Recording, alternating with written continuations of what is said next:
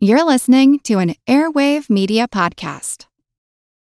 When you need mealtime inspiration, it's worth shopping Kroger, where you'll find over 30,000 mouthwatering choices that excite your inner foodie. And no matter what tasty choice you make, you'll enjoy our everyday low prices, plus extra ways to save, like digital coupons worth over $600 each week. You can also save up to $1 off per gallon at the pump with fuel points. More savings and more inspiring flavors make shopping Kroger worth it every time. Kroger, fresh for everyone. Fuel restrictions apply. Switching up your wardrobe for the new season? ASOS is the only online fashion destination you need. And right now, new customers get 22% off with code PODLOVE. ASOS has more than 850 fashion brands, including exclusive labels ASOS Design and Topshop, plus legendary brands you know and love. Whether you want to refresh your denim lineup or need an outfit for a special occasion, ASOS has you covered. Head over to ASOS now for 22% off with code PODLOVE. That's P O D LOVE. Offer ends September 28th. Terms apply. Visit ASOS.com to find out more.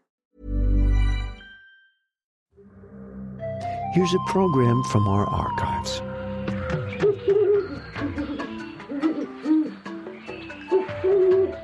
That's the sound of a great horned owl.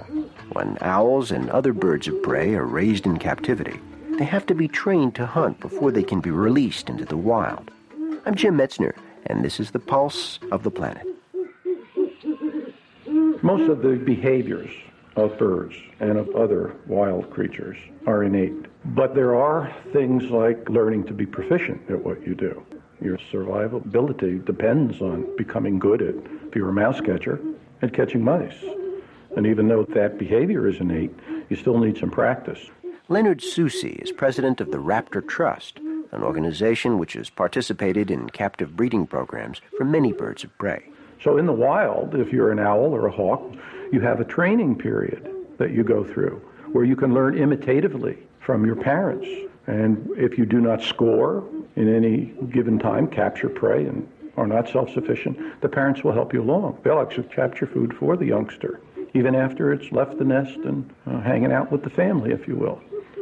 So we've come long ago to the realization that people cannot teach those kinds of behaviors as well as natural parents.